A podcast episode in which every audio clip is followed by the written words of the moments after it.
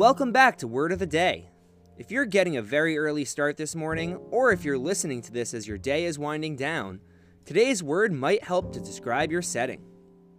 The word is crepuscular. That's spelled C R E P U S C U L A R. It's an adjective, and it means of, relating to, or resembling twilight, dim or indistinct. Twilight is the soft, diffused light that occurs when the sun is below the horizon, either around daybreak or around sunset. Here it is used in a sentence. The mountain range was most spectacular in the crepuscular light of evening.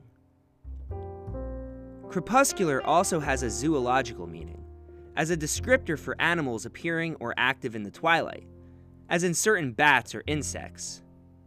This wonderful word comes from a Latin noun meaning twilight or dusk, which likely derived from an adjective meaning obscure, doubtful, or uncertain. Ready to learn more?